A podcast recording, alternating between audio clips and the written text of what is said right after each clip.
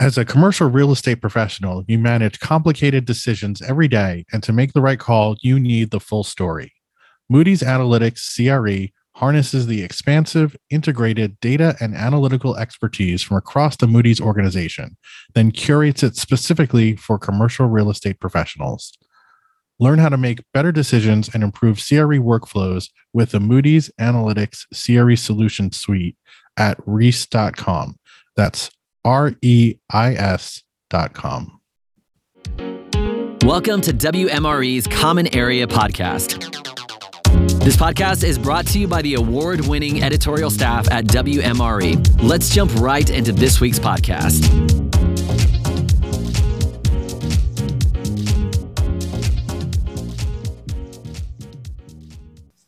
Hello and welcome to The Common Area with your host, David Bodemer. David, how are you? I'm doing well. We are wrapping up 2021 somehow, and it's it's been a year.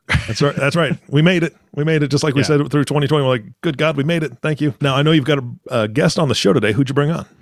So this week we have Eric Birnbaum, who is the president and CEO of Dreamscape Companies. Eric, thank you for coming on the podcast. My pleasure. So just to get us going, could you give us a quick overview on your background and tell us a little bit about the company? Sure. My name is Eric Birnbaum. I founded Dreamscape Companies in the end of 2019. It's a real estate development company primarily focused on two main verticals, one being multifamily residential and the other being hospitality. And we're focused on the gateway markets and the gateway cities within those markets. And my background prior to that was I had a company with my old mentor and a guy by the name of Mike Fascitelli, who used to be the CEO of Vornado. Mike and I actually worked at Vornado, just working sort of backwards here. I worked at Vornado from 2002-ish, I think it was, till about 2008. And in 2008, I went off on my own and was also basically doing real estate development in those two main verticals. And then Mike and I partnered up when he left Vornado in 2014 all the way through 2019. And then we sort of went our separate ways at the end of 2019, and hence sort of the beginning of Dreamscape, if you will. So that's super interesting timing to be starting a company since the end of 2019. Do you two or three months before we got into this roller coaster? So what has that been like? Sometimes it's better to be lucky than good. We have been actually, we've just gotten very lucky in the fact that the deals that we had were either structured in certain specific ways where we weren't as impacted by COVID as many others and our peers were. And then on top of that, we were able to take advantage of, the word distress is really, I think, like overused, but we were able to take advantage of some opportunities within our spaces where we actually got 6 or 7 deals done, over the past, call it 18 months or so, which in our world is pretty good. And what kind of deals are you doing? You're looking at properties that need to be repositions? Are you buying, where do you fit on the kind of that core to distressed spectrum? And what kind of deals are you doing? And what do you do with the deals for the properties that you're bringing in? Yeah. Our business is we sort of are in the business of GP and LP type of capital, where we're the GP or the general partner. We bring in LP partners into our deals.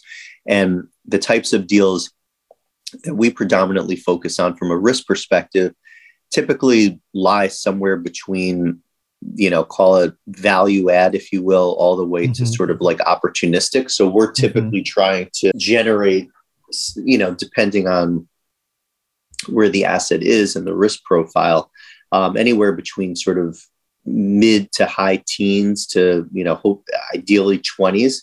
Those are very hard to find.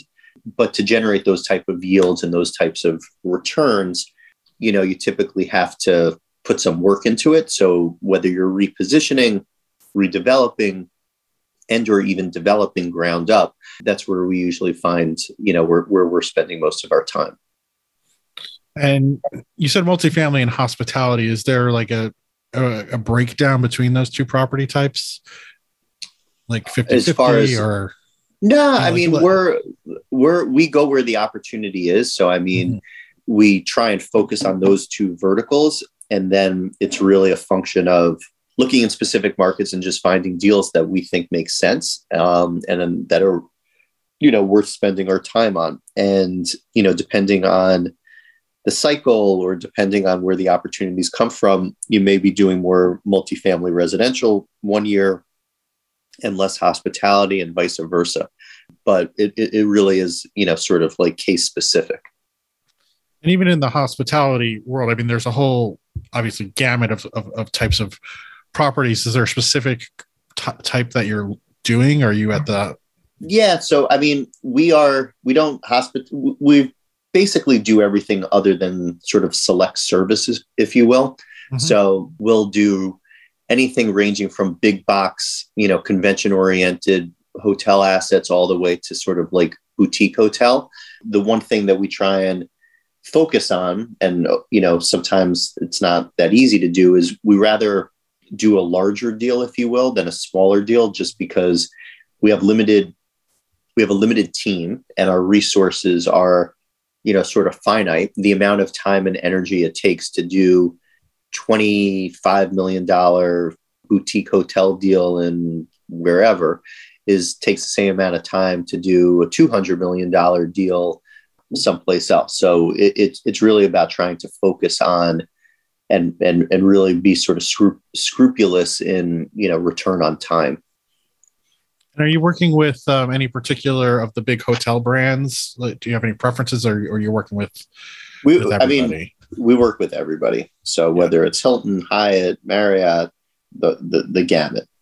And you said, like, I think there was a mention of, you know, gateway markets. So, like, what are the markets that you're looking at? Yeah, I mean, gateway, I think, is probably a misused word. I mean, the reality is we're looking at, you know, probably the top 30 like MSAs everywhere, ranging from kind of like New York on one end to the spectrum and LA, all the way to Las Vegas, to Nashville, to New Orleans, to Charleston, you know, some of these emerging kind of drive-to markets that you're now seeing have also been an area of focus as well. Sorry, random tangent here, but the name Dreamscape, where did that come from? It came from a friend of mine who actually does branding and marketing. Okay. There's no rhyme or reason to it other than the fact that we kind of both, he mentioned it and I was like, yeah, I like that. And that was the end of it. Look at it. It jumps out because, you know, most real estate companies are just like, you know, named after a person or like real estate capital advisor, you know, like very straightforward kind of names. Right. So we try and be less straightforward for a reason. And I don't know, the world has too many stones and, you know, lights and rocks and this and that. So like, whatever. Yeah. There's that whole, right, you know, portraying stability thing, but I think it's a little overkill at this point. I think. Yeah. And again, so you talked about, you know, you're the GP, you're bringing in LPs. How are you sourcing your capital these days? And especially given, like, you know, it's a little bit hard with we're kind of in this weird place where people are meeting face to face more, but still not the way it was. So how do you go out and meet your investors and talk to people about your company and what is that relationship like? We've been doing this for a while, so thankfully, you know, we have great relationships with a sort of myriad of different types of, you know, LPs. And you know, at this point in our careers, thankfully, you know, a lot of these people are our friends that we've done deals with historically.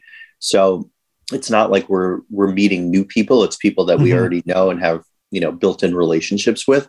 I think like Zoom, you know, for whatever it's worth, I think is a very difficult tool to build a relationship with, but it is a good tool to maintain relationships. Right. So we've been lucky that we've been able to maintain you know, we try and stay in front of, you know, our relationships as much as we can. And they too, I mean, the LPs are in the business of putting out capital.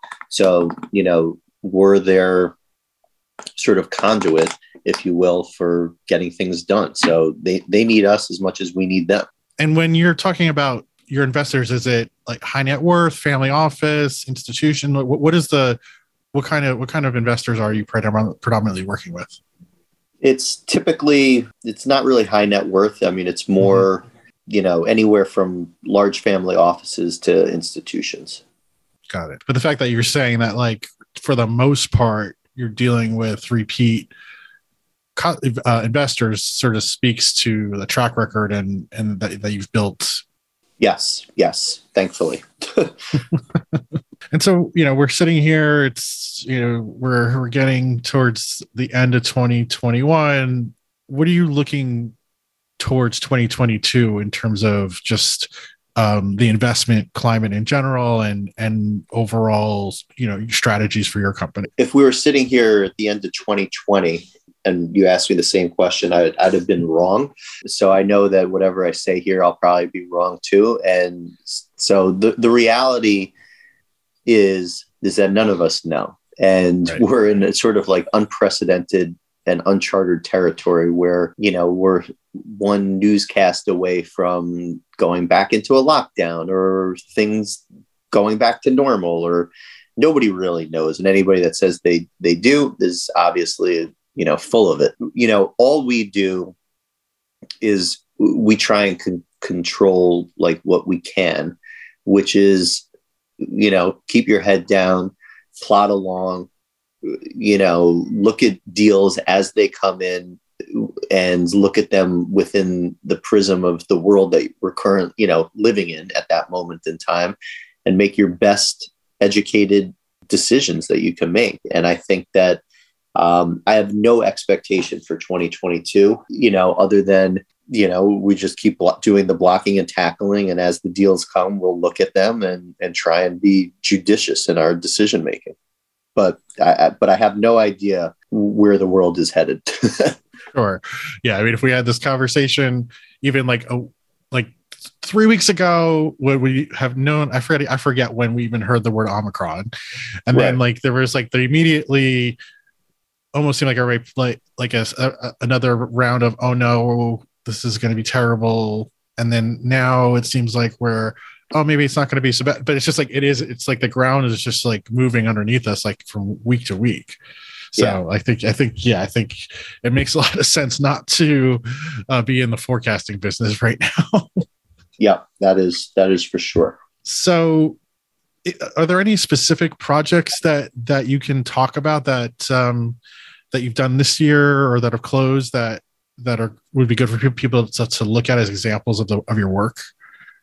I mean, most of the stuff that we closed this year, like I would qualify as everything as still sort of a work in progress, because when you're doing repositioning or developing, you know, these things don't happen overnight. So, you know, it's hard to say this is a good example of like a completed work in progress. But when I was at Imperial with Mike Fascitelli, a job I'm very proud of that I did was the Good Time Hotel in Miami. That was a ground up deal that has gotten, you know, some good recognition and some good press. It's, you know, won best new hotel in Miami. And, you know, that is a sort of thing that I'm very proud of. As far as stuff that we're in the middle of doing, like right now, as far as Dreamscape, you know, we bought the Rio Hotel in Las Vegas, which is a big asset. Okay. We're going to be repositioning that in short order, I hope, and sort of reimagining that, if you will, and bringing that to the market. And, you know, it's going to be a phased in sort of renovation. So that phasing in of the renovation is going to start, we'll probably start seeing the beginnings of it, like in, you know, hopefully 2023. So that's exciting and something that we're very focused on. We're doing a big ground up development in Hollywood, which is a big multifamily deal. It's going to be 735 multifamily units. That's on Sunset and Western that we're pretty excited about. So that should be breaking ground and getting through its entitlements, hopefully mid 2022. So that's something that we're working on in earnest. We've bought a couple hotels in Nashville that we're excited about. We bought a hotel in Charleston that we're excited about. We bought a hotel in Philadelphia and New Orleans that we're excited about. There's no one specific thing. I mean, quite honestly, we're pretty proud of everything we've done. We feel like we have really good projects under our belt. We have a great team, and we're just sort of plodding along and trying to stay out of trouble. And long-term, do you eventually, once these things are stabilized, do you hold, or are you looking to sell as soon as the thing is in good position? What's your long-term strategy? You know, we're in the business of monetizing promote as the general partner. Once things stable, we usually have a mechanism where we can earn promote. And in many of our deals with many of our partners, they're long-term owners. So we can stay on long-term and still get what we call like a crystallization, if you will, of a promote. So it really is case specific and depends on sort of who our LP is and what they want to do. But the ideal scenario for us is, you know, we're not in the business of putting our blood, sweat, and tears into stuff and then flipping it, you know, right, to the next guy. We'd like to, you know, create value, be recognized for that value creation. And then if it makes sense to hold, we're happy to hold. How much do you leverage the projects in terms of using debt to kind of increase the returns?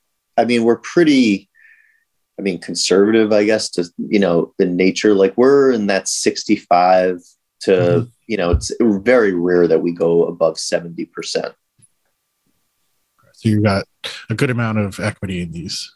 Yes.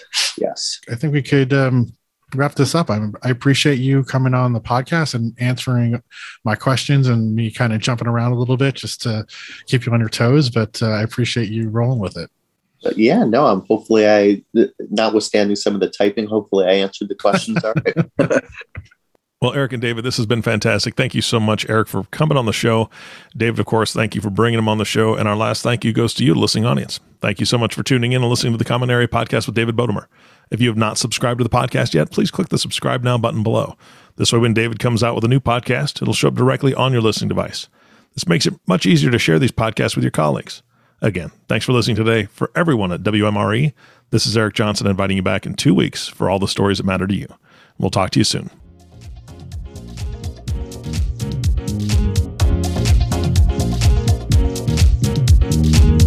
Thank you for listening to the Common Area Podcast. Click the subscribe button below to be notified when new episodes become available. The information covered and posted represents the views and opinions of the guest and does not necessarily represent the views or opinions of WMRE or Informa. The content has been made available for informational and educational purposes only.